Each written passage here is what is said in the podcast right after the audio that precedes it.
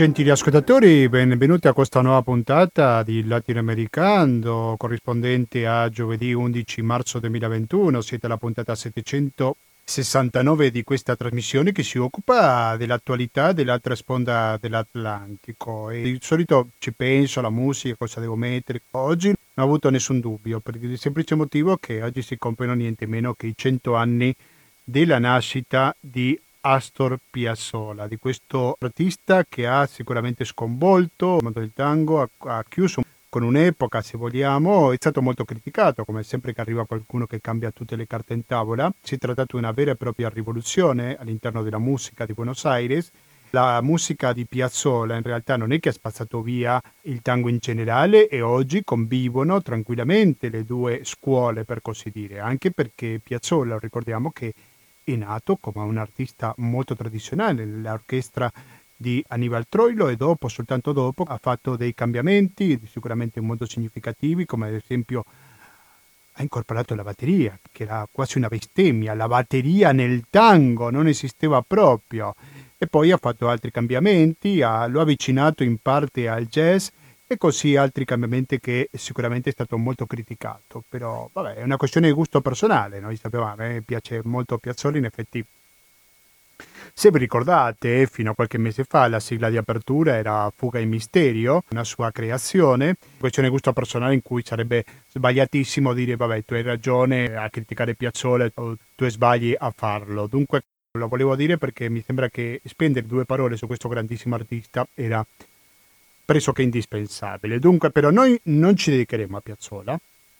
Pensi questa puntata sarà dedicata in due blocchi principalmente, come prima ci trasferiremo in Brasile, ci collegheremo con Rio de Janeiro più precisamente perché parliamo di due fatti che sicuramente preoccupano non soltanto il Brasile, direi, che quella dei morti, la quantità di morti che sono stati ieri. Il Brasile ha superato per la prima volta ben 2000 morti questo sicuramente è una questione sanitaria, inevitabile sotto un certo punto di vista, ma anche una questione di decisione politica. E quindi parleremo sull'atteggiamento di Bolsonaro che sicuramente si trova molto minacciato a proposito dell'altra notizia importantissima di questi ultimi giorni, ovvero la libertà di candidarsi da parte di Luis Ignacio Lula da Silva. Vi do alcuni dati, per esempio, attuali sul Brasile. Attualmente ci sono 1.021.000 casi attivi. Oggi siamo arrivati a 270.000 decessi. Ci sono stati 9.900.013 ricoverati e poi dei totali casi 11.205.972 e si hanno fatto il test 28.600.000 brasiliani. Guardando un po' la tendenza dei contagiati dal Covid-19, si vede sicuramente una forte crescita a partire da giugno del 2020 e naturalmente che siamo in un periodo di una crescita molto importante in questo gigante dell'America Latina. Quindi la politica partitica, diciamo così, e la politica sanitaria saranno i due argomenti che ci faranno collegare con il Brasile fra pochi minuti.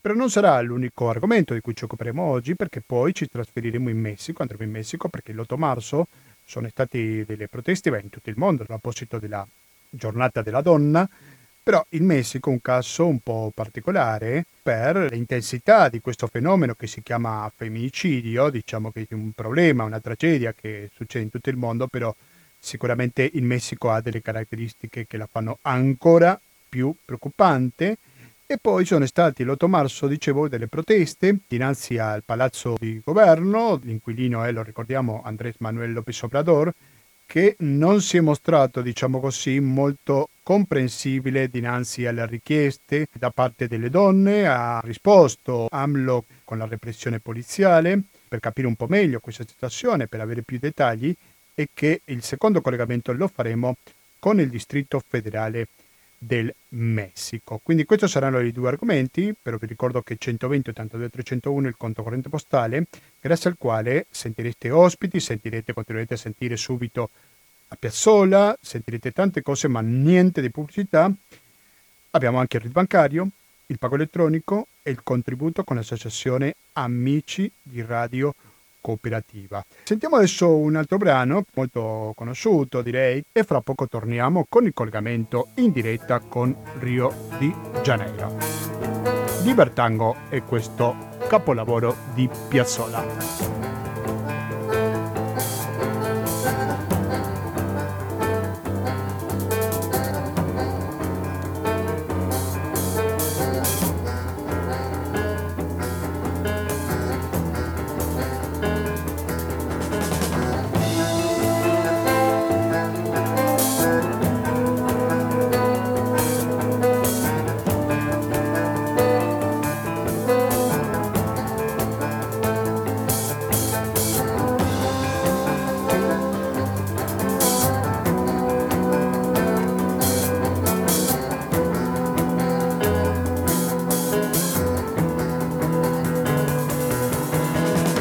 Quello che abbiamo appena sentito si chiama Il Vertango, che è uno dei classici. Credo che insieme a Dios Nonino è fra i brani più conosciuti del grandissimo Astor Piazzolla. Però da Buenos Aires o da Mar del Plata, perché Astor Piazzolla cento anni fa nacque a Mar del Plata, che è una città che si trova a 404 km da Buenos Aires.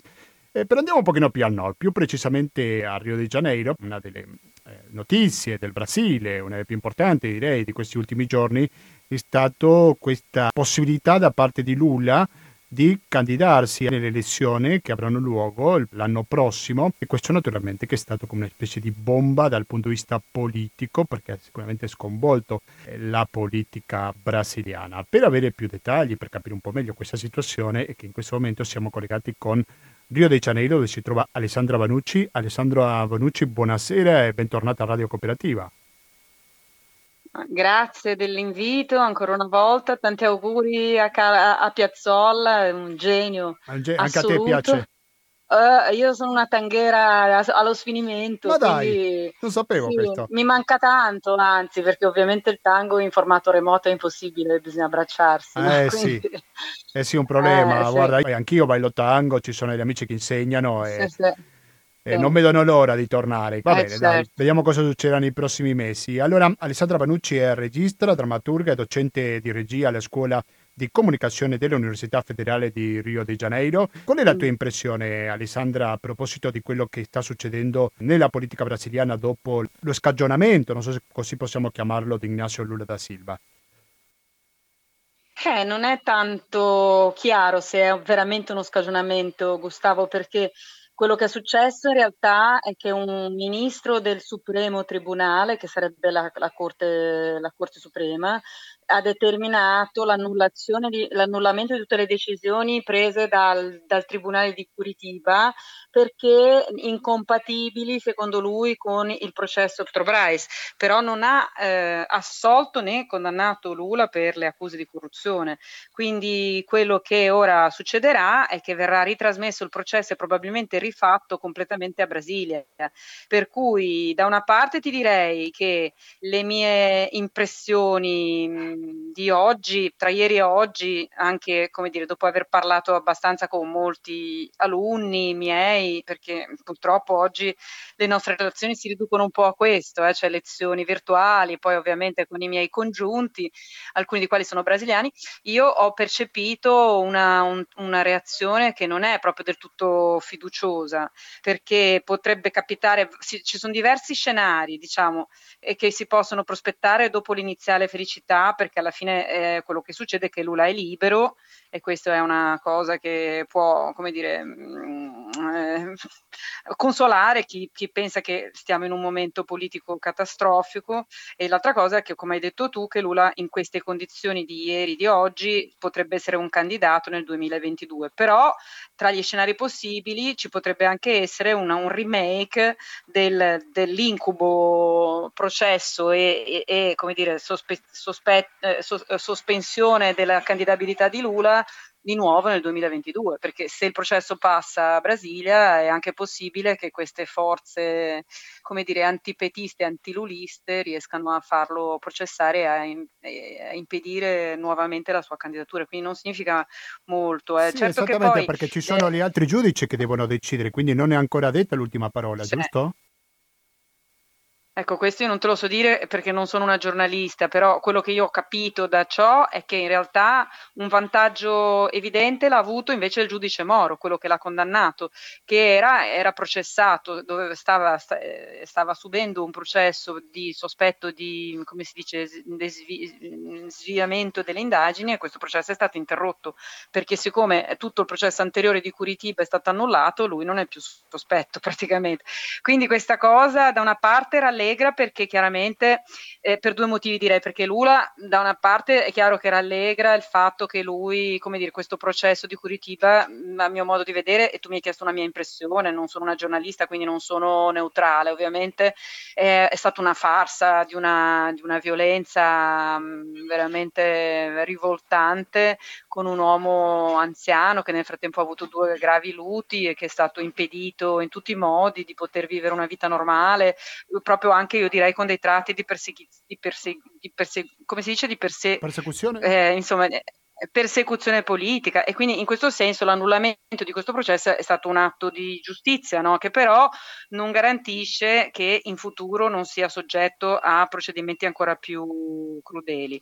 L'altra cosa è che lui è stato, perché lui comunque è stato in prigione tre anni, cioè, ed è stato in prigione tre anni perché si è, come dire, all'epoca si è consegnato alla Polizia Federale con un atto, una specie, una specie di gesto socratico no? in, in cui lui si era rifiutato di fare il fuggito fuggitivo e quindi diciamo c'è questa, questo, questa scena drammatica in cui c'è da una parte un personaggio assolutamente eh, mh, mm, onesto che si vuole come dire proporre come onesto che, che, che confida nella, nella, giustizia che viene invece sottomesso sottoposto a ogni, ogni tipo di ingiuria e di, e di, di umiliazione e che, e che ieri quando viene liberato fa un discorso nobilissimo devo dirti cioè questo anche rallegra, cioè la, la, la serenità, l'onestà intellettuale, se non possiamo provare quella materiale, perché io di questo non ne so niente, cioè se poi si, si, poi si, dimostrerà se Lula effettivamente può essere condannato o no per corruzione.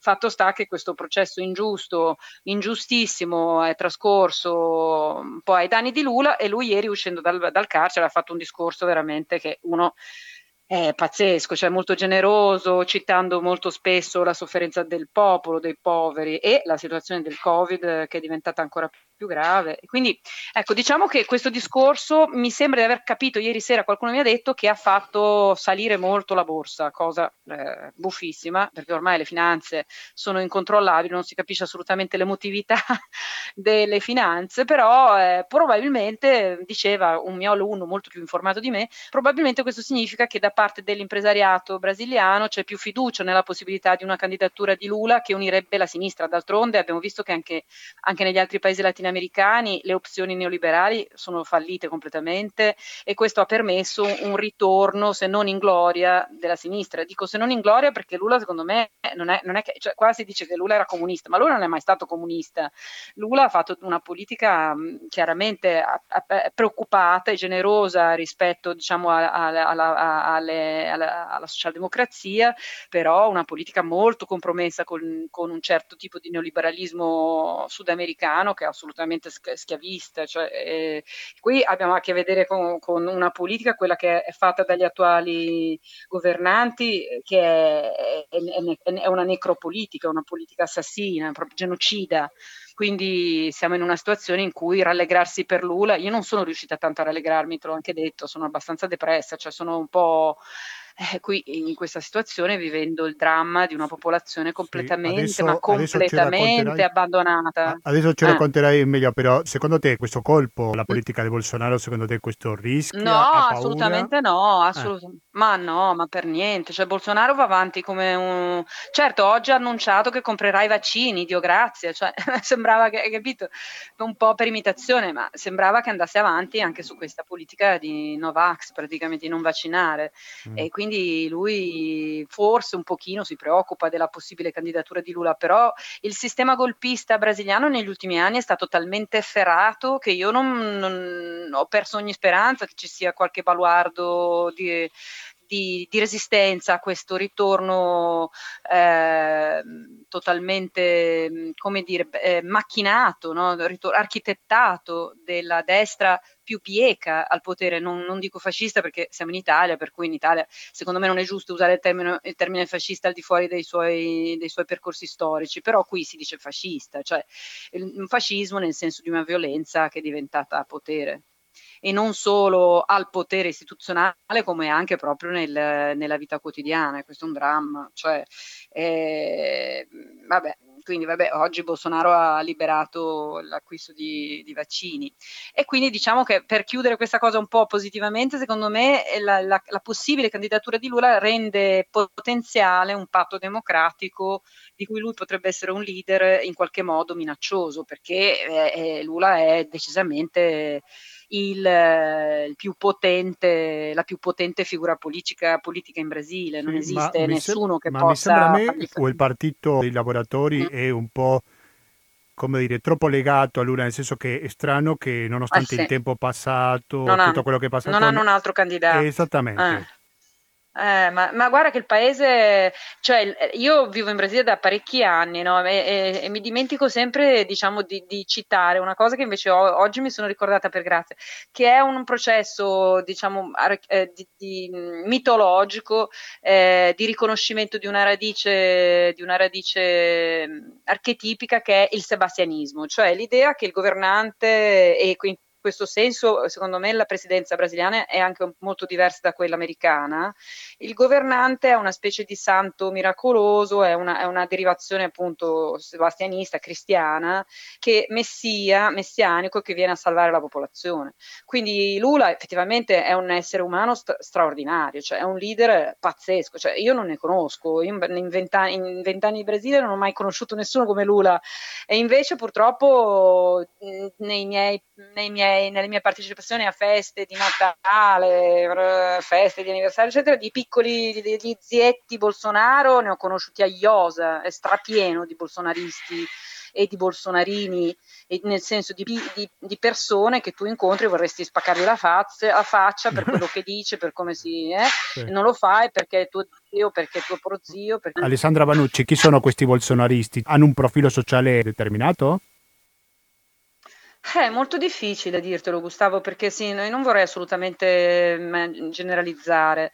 Cioè, mi sembra che, per esempio, nella città in cui vivo coincidono molto con una classe piccolo borghese e qui c'è da citare Pasolini che aveva capito tutto anche sul Brasile quando è venuto qua nel 70, 71 se non mi sbaglio e ha scritto una poesia in cui diceva povero, povera patria Brasile perché tu diventerai esattamente come l'Italia è ora nel 71 cioè il consumismo trasformerà il sottoproletariato in piccoli borghesi e la piccola borghesia è, pe- è, è il peggior fascismo che esista la piccola borghesia consumista e non educata alla lotta di classe. In questo senso il PT ha proprio sbagliato di brutto, cioè il PT non ha fatto formazione eh, politica. Non ha, non ha, creato, ha, ha, creato, pochi intellettuali organici, sono molto severa, lo so, eh, però l'MST ha fatto molto più lavoro in questo senso del PT. Il PT è proprio un partito partito, è come il Partito Comunista nostro, cioè chi è dentro è dentro, e gli altri purtroppo anche i poveri sono fascisti. Sono fascisti o comunisti quasi senza accorgersene, cioè c'è molta, c'è molta rabbia, molta ribellione, cosa che ai, i brasiliani non sono abituati a, neanche a est- estro- esprimere. Cioè, loro, siccome, e questo mi spiace generalizzare, però è un'identità eh, un po' espressa dal proprio popolo brasiliano dell'essere gentile, accomodante, dell'essere disponibile, e invece qua c'è una rabbia pazzesca che quindi non sapendosi esprimere in discussione discussioni si esprime in violenza pura e quindi è, è, è, drammatico perché il paese ha perso la sua anima e in qualche modo allora il ritorno di Lula potrebbe anche significare un'anima, capisci? Oltre al santo che farà i miracoli, che è una cosa che a me preoccupa parecchio, cioè il santo che fa i miracoli, ma quando mai? No? Non è che puoi fare i miracoli, gli unici miracoli che Lula sa fare sono miracoli politici, cioè lui è un gran politicante, è uno che magari possibilmente anche, ha anche corrotto ed è stato anche corrotto, io non lo so, possibilmente vedremo, cioè non è che è un santo, capito? È uno che di politica se ne intende, quindi io spero che, come ti ho detto, se lui potesse essere candidabile, questo significherà una riunione compatta intorno a lui, che è di gran lunga il leader più potente, forse in America Latina, del patto democratico che esiste, che però non si vede perché molto, eh, la, la, sinistra è molto frammentata. No, certo, molto come succede in tante altre parti ognuno, del mondo. Allora siamo in collegamento sì. con Rio de Janeiro, dove si trova Alessandra Vanucci, che lo ricordo è drammaturga, è docente di regia alle scuole di comunicazione all'Università Federale di Rio. Cambiamo ma neanche troppo, perché l'altro tema che volevo parlare con uh-huh. Alessandra Banucci è uh-huh. la mm. questione del Covid-19, perché dicevamo in apertura uh-huh. di questa trasmissione i numeri che sono spaventosi, ieri hanno superato i 2000 morti, sì. adesso non mi ricordo la cifra precisa, chiedo scusa, era 2300 e qualcosa, se non vado errato, per la prima volta siamo arrivati a 270.917 decessi, quindi sono cifre da capogiro veramente. È l'epicentro, mi sembra di aver capito, del Covid al mondo. Abbiamo superato gli Stati Uniti anche perché qui non si vaccina. Cioè, eh, appunto, purtroppo... eh, fra le cause, cosa possiamo dire? Sono cause uh-huh. politiche, sono cause anche sociali, per cui si è arrivata a una cifra così alta? Eh, che idea ti guarda, sei fatto? Mi dispiace la, dire la cose tua impressione personale. Mamma mia, è molto personale. Sì, io sono chiusa in casa e così come me alcune persone, ma ti dico alcune perché percentualmente veramente molto poco, nel senso che la grandissima, stragrande maggioranza di cittadini, perlomeno in questa città che ha un'alta densità popolazionale, non ha fatto confinamento e non fa eh, nessun tipo di prevenzione al Covid, un po' perché non ha condizioni reali, cioè chi vive in comunità in favela non può fare confinamento perché sono ambienti sociali con una attiguità necessaria, eh, obbligatoria, diciamo, no? Cioè la gente vive appiccicata, quindi non puoi confinarti, e un po' perché, scusa se io lo dico in questi termini, ma se ne fregano, cioè come un po' in altri momenti vedo i brasiliani sono fatalisti, cioè io questo io, non è scusa, mi spiace generalizzare, però ovviamente io sono preoccupatissima perché intorno a me mi sembra che ci sia un'enorme indifferenza rispetto alla sorte degli altri, cioè la morte degli altri è sempre un po' meno morte e questo fatalismo è diventato una politica di governo perché è esattamente quello che dice Bolsonaro, cioè ah ma chi se ne frega, morirà un po' di gente, pazienza. Cioè, questo secondo me ha delle radici storiche profondissime che è la schiavitù e il regime schia- eh, schiavista, che è oggi una politica scravocratica, quindi mh, la morte degli schiavi o diciamo della popolazione che è considerata di serie B, perché siamo veramente a questi livelli, nazismo, eh, non, è, non, è un problema, non è un problema che la politica deve, deve, affrontare, se non, sai, come diceva Foucault, anticamente no, la, la, la, la, regola della politica, nelle teorie politiche del 600 e 700, il monarca eh, faceva morire e, e, lasciava vivere, e oggi invece è il contrario, cioè il presidente... Eh, fa, fa, vivere e lascia morire, quindi le relazioni si sono invertite, purtroppo le percentuali eh, compensano un po' questo menefreghismo perché eh, i brasiliani tendono a risponderti quando tu dici ma guarda che il Brasile è l'epicentro dell'epidemia, devi stare attento anche per gli altri, la salute dei tuoi cari, e, e la media dei brasiliani anche cari tendono a risponderti ah ma cosa vuol dire? Voi fate il confronto con l'Europa, ma in Europa le percentuali sono molto più basse perché la popolazione è molto inferiore, noi abbiamo 200 milioni di persone e soltanto 250 50.000 morti, cioè praticamente loro fanno questo calcolo demenziale, cioè il calcolo è quello che regge tutta la demenzialità delle statistiche, che io non ho mai capito come cavolo funzionino, cioè tu dici allora se di due persone io mangio due polli e tu ne mangi zero, questo significa che entrambi noi abbiamo mangiato un pollo a testa ed è chiaro che è falso, no? cioè, allora, però eh, è quello che la media delle, delle, persone con cui io discuto mi, mi risponde. Poi tutti vanno in spiaggia, certo qua c'è un'impressione che sai, il vento, l'aria aperta, magari la gente immagina che non se la prende, però ti dico, io tra i miei colleghi, amici, gente che fra l'altro sono tra quelli alcuni che si proteggono moltissimo, purtroppo devo contare in ogni famiglia almeno un malato e molto spesso anche un morto, quindi cosa che io francamente ho tantissimi amici in Italia, ho fatto una parte del lockdown in Italia e ho visto una situazione un po' per fortuna non così grave, cioè per, sì, però, allora, poi c'è il, tutto da dire. Il panorama che tu pedali, mi descrivi? Alessandra, mi dà la eh. sensazione eh. che, che corrisponde più che altro a una decisione personale fra quelli che sono più rigoristi o che vogliono stare più a casa e quelli che sono mm. magari che vogliono mm. uscire. Ma no, eh, cosa ta- fa il governo? Non senso... solo personale. No, ci sono delle regole, Gustavo. Cioè, ecco, se il appunto, governo ha liberato tutte le attività, capisci? Ci sono delle regole che non vengono date a livello federale, per cui se il governo dice andate a lavorare e la gente ha bisogno di lavorare, non c'è nessun tipo di aiuto e quindi vanno a lavorare. Poi ovviamente quelli che invece possono rimanere a casa e far lavorare i loro dipendenti eh, li sfruttano, cioè si proteggono e fanno lavorare gli altri. Qua una persona mediamente per andare a lavorare prende due, tre autobus, gli autobus sono, sono strapieni.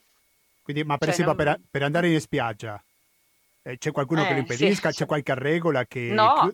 assolutamente no. No, nessuna regola. La settimana scorsa c'è stata una, un, qua un'ipotesi, sto parlando di Rio de Janeiro, un'ipotesi di minimo lockdown, nel senso che c'è un coprifuoco alle 8 se non mi sbaglio, cioè dopo le 8 non si può, non è che non si può uscire, però non si può andare in locali pubblici, ma di giorno è stato tutto libero fino adesso. A Natale, fra un po' facciano carnevale, non hanno fatto carnevale per fortuna, ma molta gente si è anche lamentata. Ma hai capito? Cioè a Natale è stato un bordello, un mm. Natale Capodanno, qua un via vai pazzesco. Allora, Alessandra Banucci, mi interesserebbe capire strana. un po' il rapporto che c'è fra Bolsonaro e i governatori, perché Bolsonaro lo sappiamo un po' sì. che non prende consapevolezza no. di questa malattia, c'è no. un partito politico di sinistra eh, sì. che in effetti sì. ha parlato di interdizione ha detto che non ha la capacità mentale per governare no. un paese. E i governatori come contrastano questa politica di Bolsonaro? Secondo me debolmente, io mi aspettavo con molta più forza perché la grande, la grande virtù di questa, di questa, Costituzione è la federazione, cioè in, in, teoria io avevo capito, magari mi sbaglio, è che la federazione garantisse agli stati praticamente ogni tipo di potere, cioè non possono disporre di alcune istituzioni federali come la mia per esempio, che è un'università federale e dipende dal, dal governo centrale, cioè noi dipendiamo direttamente da, da ministeri, però per dire gli ospedali a Rio sono in grandissima maggioranza statali, cioè forse un ospedale federale. Quindi i governatori, le scuole, le, tutte le scuole del ciclo basico obbligatorio sono tutte statali, municipali, statali e pochissime federali. E fra l'altro le federali dipendono direttamente da noi e devo dire che l'università è totalmente ribelle a, federa- a, a, sì, a Bolsonaro, totalmente ribelle. Cioè noi dipendiamo direttamente da Bolsonaro ma gli stiamo facendo delle pernacchie tremende e infatti c'è una battaglia aperta diciamo con i rettori, tra Bolsonaro e i rettori. Ci sono stati anche dei suicidi perché ne ha fatti tutti i colori ai poveri rettori, cioè li ha incriminati, li ha, ha fatto pressioni psicologiche di tutti i tipi.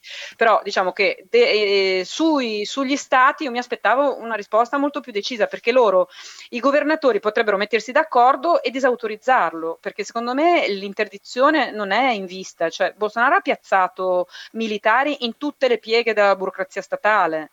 Ci sono più militari adesso al governo come burocrati che durante la dittatura militare.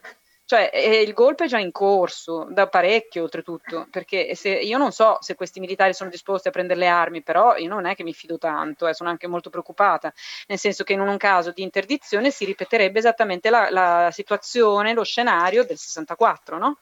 Esattamente lo stesso scenario in cui un presidente che viene considerato, e all'epoca secondo me non lo era neanche, ma questo è considerato incompetente, incapace, proprio incapace di intendere di volere, cioè una persona deficiente, ha dei problemi serissimi di cognitivi, ha dei problemi cognitivi, proprio lo vedi che non riesce a formulare una frase, messo al potere da determinati gruppi di pressione, difeso e blindato dai, dai militari, viene, eh, viene insomma viene interdetto e dopodiché c'è il colpo di Stato militare.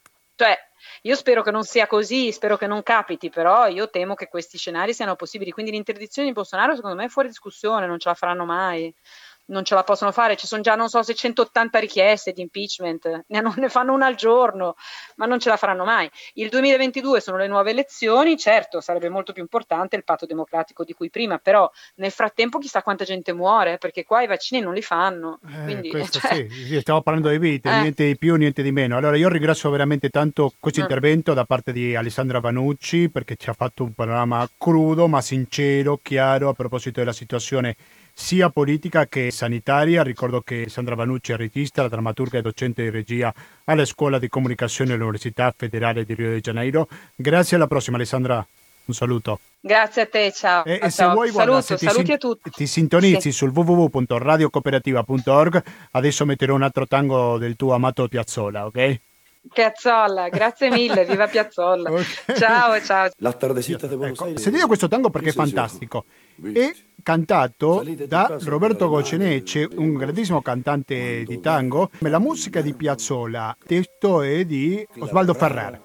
Ecco, quindi questi sono autori di questo tango che secondo me è un capolavoro, non so, non so se siete d'accordo, sentitelo e poi mi farete sapere. attraverso lo 049 80 90 20 80 90 20 o anche attraverso la mail che è latinoamericando-gmail.com ripeto latinoamericando-gmail.com rimanete all'ascolto della cooperativa perché fra poco da Rio de Janeiro ci sposteremo al Distrito Federale del Messico y las naranjas del frutero de la esquina me tiran azares. Vení, que así medio bailando y medio volando, me saco el melón para saludarte, te regalo una banderita y te digo,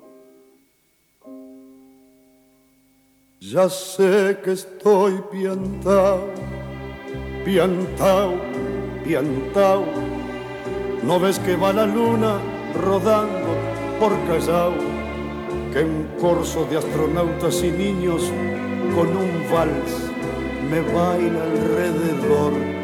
Baila, vení, volá. Ya sé que estoy piantao, piantao, piantao.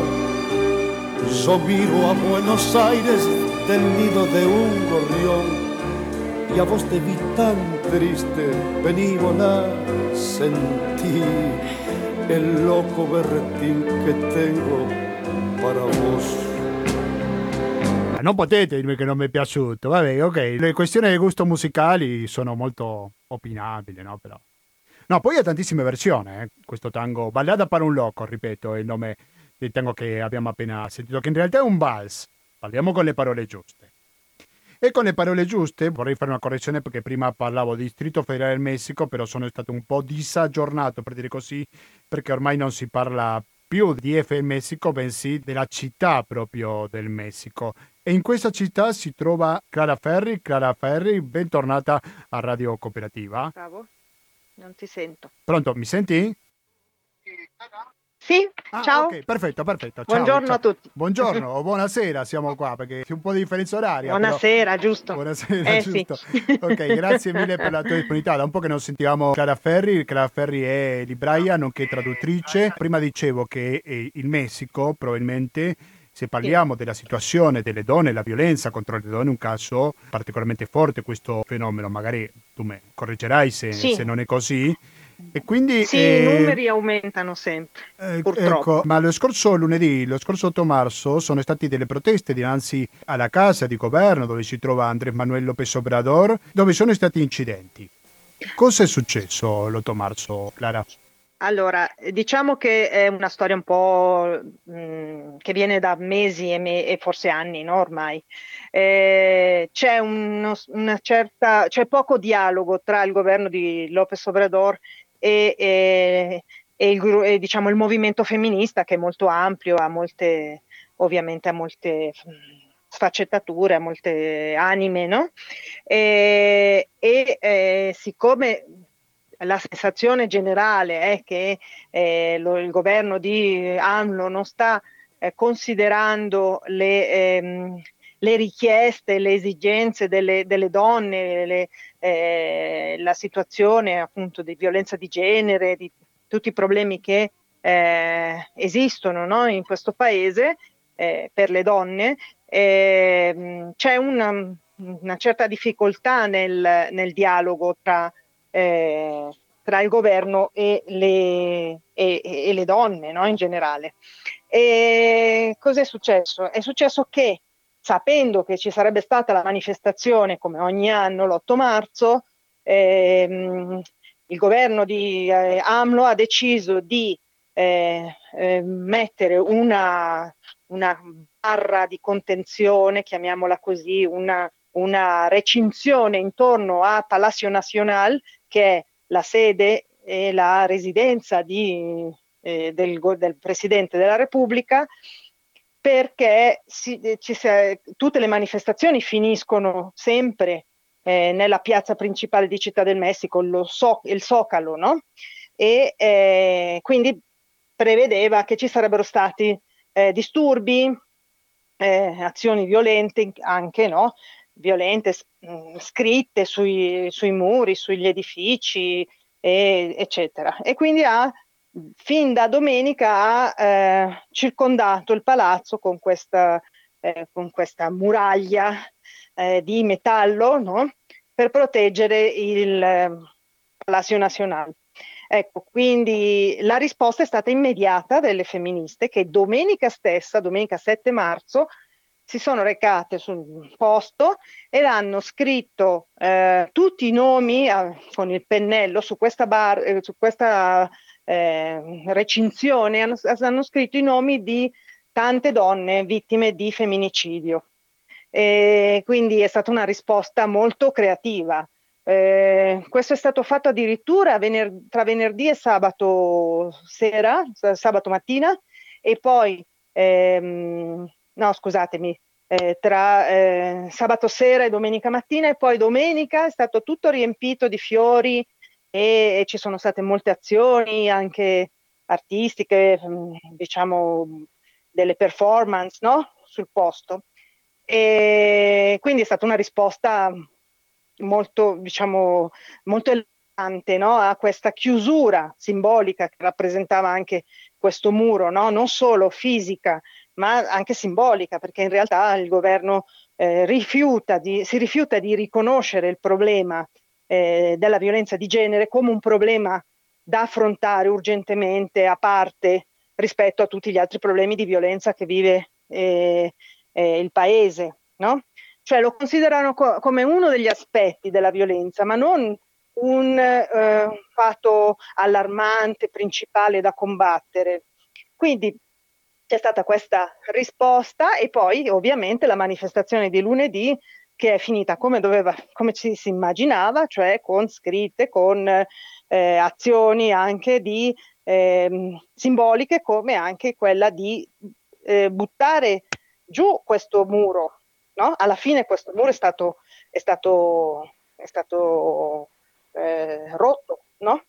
in alcune parti. Poi ci sono stati anche degli, dei disturbi, nel senso che eh, c'erano, ci sono stati dei tafferugli tra la polizia, tra il, eh, diciamo, i celerini, anzi le celerine, perché in realtà vengono mandate avanti queste Ateneas, che sono diciamo, donne poliziotto o eh, celerine eh, che vengono mandate in prima linea per, proprio per non creare questa eh, questo scontro tra uomini e donne, quindi mandano delle donne, no? Per poi anche accusare le femministe che le aggrediscono di eh, andare contro le loro stesse compagne, eccetera. No? Sì, però allora possiamo dire che al di, quest- al di, là della questione di genere, l'atteggiamento è sempre lo stesso, che siano uomini contro uomini o donne contro donne, sembra che tanto non cambia, o mi sbaglio?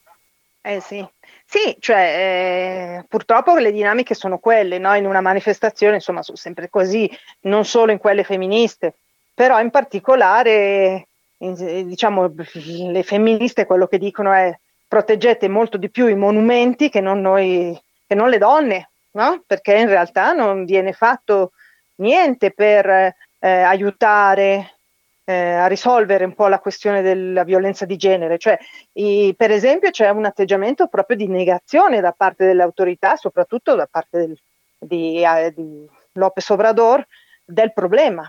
Cioè, sembra quasi che eh, non è vero che ci sia tutta questa violenza, anzi, nega i fatti, no? Ci sono state delle diminuzioni con la pandemia, ci sono state, eh, sono diminuite le chiamate di ausilio, non è vero.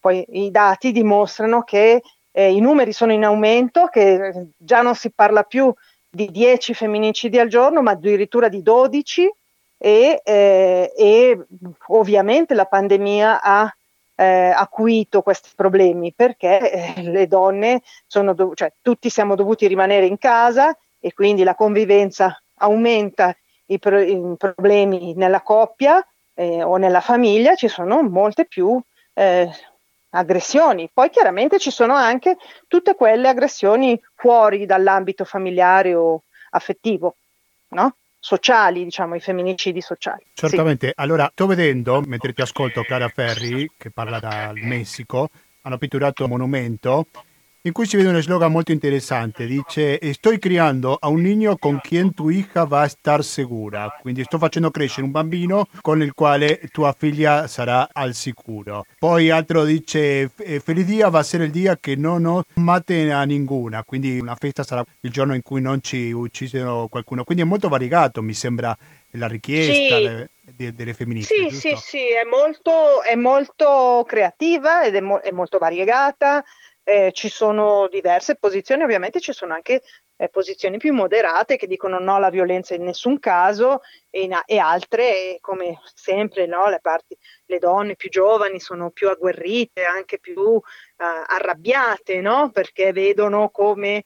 Ehm, eh, diciamo finora molte donne non si, sono, non si erano eh, espresse e queste nuove generazioni invece non vogliono far passare niente dalla, mh, dalle molestie sessuali ai, ai complimenti per strada no? da parte degli uomini che diventano proprio appunto delle vere e proprie molestie, eh, le aggressioni fisiche, le aggressioni psicologiche, sono tutte denunce quotidiane che vengono fatte eh, soprattutto sui social, ma anche eh, nelle università, nelle scuole. Ehm, nelle piazze. No? È stato molto interessante, per esempio, la partecipazione di un eh, contingente di donne che, ehm, che, che hanno, hanno, manifestato con la foto del loro aggressore.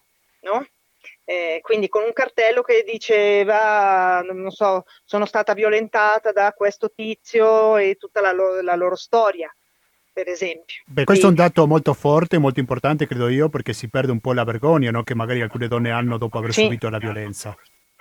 Esatto, cioè la, eh, la vergogna eh, viene, cioè, eh, eh, la, viene, viene, trasferita giustamente sull'aggressore, non più sulla vittima, no? come di solito si fa anche attraverso i media. I media inevitabilmente oppure volu, volu, volontariamente centrano l'attenzione sulla vittima, invece bisognerebbe fare il contrario, no? anche per, per creare coscienza. Allora, mm-hmm. Clara Ferri, eh, tu prima ci raccontavi dell'importante dispositivo di sicurezza che c'era nei pressi del palazzo di governo, ecco però di cosa ha paura veramente AMLO delle donne? Secondo me, e questa è un'interpretazione mia personale, non ha paura, ha semplicemente voglia di continuare stesse, sulle stesse posizioni e non riconoscere che esiste un problema, quindi davanti a una chiamata, cioè un, a un, una, una, sorta di eh, monito da parte delle donne, dice no, non riconosco che esiste questa urgenza particolare, affronterò il problema della violenza di genere come affronterò viole- la, la, violenza in generale, eh, né più né meno la stessa situazione, senza riconoscere invece che è un po' diversa la violenza di genere rispetto alla violenza che si vive normalmente. E quindi voglio continuare a ignorare queste cose, queste, queste eh, richieste, perché sono richieste che appunto poi lui dice vengono sfruttate dalla destra, eh, per, per, per, che c'è anche una parte chiaramente dell'opposizione di, de, di centrodestra o di destra che utilizza gli argomenti delle femministe per andare contro il governo, no? Perché per soffiare sul fuoco, alimentare il, mar- il malcontento, ma il malcontento c'è comunque perché la risposta è vergognosa. Un caso che ha diciamo, acceso gli animi è stato il caso di un candidato dello stesso partito, del, cioè di Morena, no? del partito di López Obrador, alla governatura dello Stato del Guerrero, eh, dove c'è Acapulco, tanto per intenderci. Eh, questo candidato a governatore è stato sindaco di Acapulco ed, è, ed ha ben sei denunce per violenza sessuale, per stupro. E eh, comunque, siccome il candidato eh, vincente non, eh, non viene ehm, tolto dalla candidatura, anzi, ieri hanno fatto una nuova inchiesta, hanno visto che tra i, i militanti del partito è più popolare e quindi sarà il candidato alle prossime elezioni per la governatura dello Stato del Guerrero. Questo ha ovviamente crea moltissimo malcontento anche all'interno delle, delle, dello stesso partito, da parte delle donne, delle femministe del suo partito. no? che però più che fare pressioni non possono. Certamente. Allora, purtroppo non abbiamo molto tempo, però prima di salutarci, sì. Clara Ferri, io vorrei chiederti sì. sulla questione del Covid-19. Non posso non chiederti su questo tema perché sto vedendo che le proporzioni rispetto all'Italia non sono così diverse in quanto che stiamo parlando di 192.000 decessi. Eh, quando sono nel sì. Messico, quanti abitanti sono? 100 e... 26 126, milioni. Quasi 200.000 decessi, quindi una situazione molto sì. preoccupante. Come sta affrontando attualmente sì. oggi il governo di AMLO questa pandemia? Guarda, io personalmente credo che lo stia facendo abbastanza bene, cioè eh, chiaramente la situazione del Messico è diversa da quella dell'Italia perché abbiamo non una popolazione così anziana come quella italiana, però una popolazione malata, profondamente malata, nel senso che è molto diffuso il diabete, l'obesità, l'ipertensione, quindi questo influisce, no? indubbiamente. Poi non esiste un welfare e quindi la gente non può rimanere a casa, non uscire mai, no? deve lavorare perché altrimenti non mangia. Quindi eh, il virus si è continuato a, a propagare e in ogni caso ci sono stati, noi stiamo uscendo dalla seconda ondata, eh, i numeri stanno diminuendo considerevolmente, e eh, non, si, non è che eh, ci sentiamo al sicuro, cioè continuiamo con tutte le misure di sicurezza eh, sempre, no? da un anno, senza aver mai abbassato la guardia, però è chiaro che ci sono dei momenti in cui rallenta un po' e ci si riesce un po' anche a recuperare. A gennaio abbiamo avuto la saturazione degli ospedali, quindi comunque sia non, bene bene non è, non è andata, no? Perché comunque c'è, c'è stato l'effetto delle, delle, vacanze di Natale, degli incontri in famiglia, eccetera. E la, la campagna di vaccinazione va avanti, stanno vaccinando tutti gli over 60 e eh, speriamo che entro giugno si riesca, secondo le previsioni era entro giugno, poi non si sa se riusciranno a mantenere le tabelle di marcia, però dovremmo riuscire ad avere una buona eh, parte della popolazione vaccinata e quindi probabilmente anche una diminuzione dei contagi. Non Vabbè. si esclude una, ondata, una, terza ondata, non è che dico di no, eh? però speriamo che le cose migliorino. Io sono ottimista di carattere, quindi eh, spero che le bene, cose vadano bisogna, meglio. A volte bisogna essere ottimista, quindi io ringrazio molto con questa chiusura, diciamo, che ci fa ispirare in un futuro migliore. Grazie mille Clara Ferri, libraia, nonché traduttrice, per questo contatto con Radio Cooperativa e alla prossima. Grazie a voi, grazie a te Gustavo. Un saluto da Clara Ferri, andiamo verso tantissimi artisti perché è arrivato il momento di salutarci perché ormai sono le 20 e 11 minuti.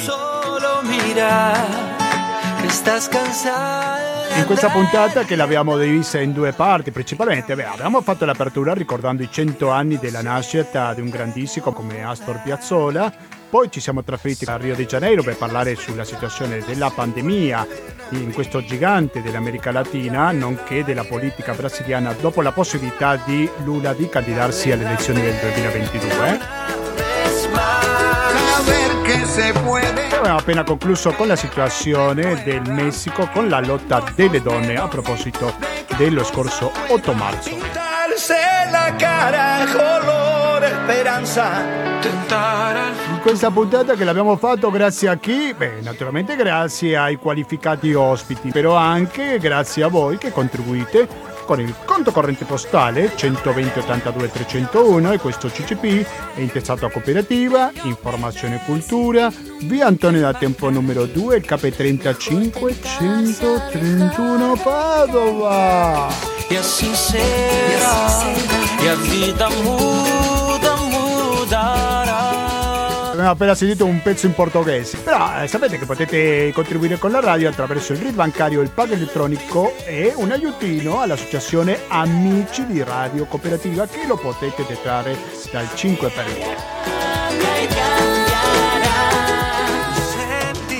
Non vedo l'ora di arrivare a casa, accendere il computer, guardare le mail e ricevere un vostro messaggio. Dove? La mail è latinoamericando-gmail.com, ripeto, latinoamericando-gmail.com. rimanete all'ascolto di Cooperativa perché se si sentite in diretta giovedì dalle 19.10 fino alle 20.10 fra poco ascolteremo una replica di Economia e Società e dopo dalle 22 fino alla mezzanotte e mezza sarà il momento di ascoltare Stasera si balla. Se dico Stasera si balla dico Renzo, se dico Renzo dico garanzia di buona compagnia sull'FM 92.7 per il Veneto in genere o il www.radiocooperativa.org per ascoltarci in streaming con un'ottima qualità audio.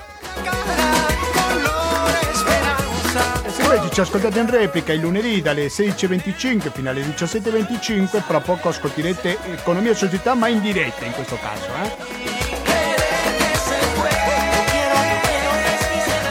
Basta, da Gustavo Claro non mi resta più che salutarvi e noi ci sentiamo domenica prossima alle ore 18.30 con un appuntamento con l'attualità internazionale.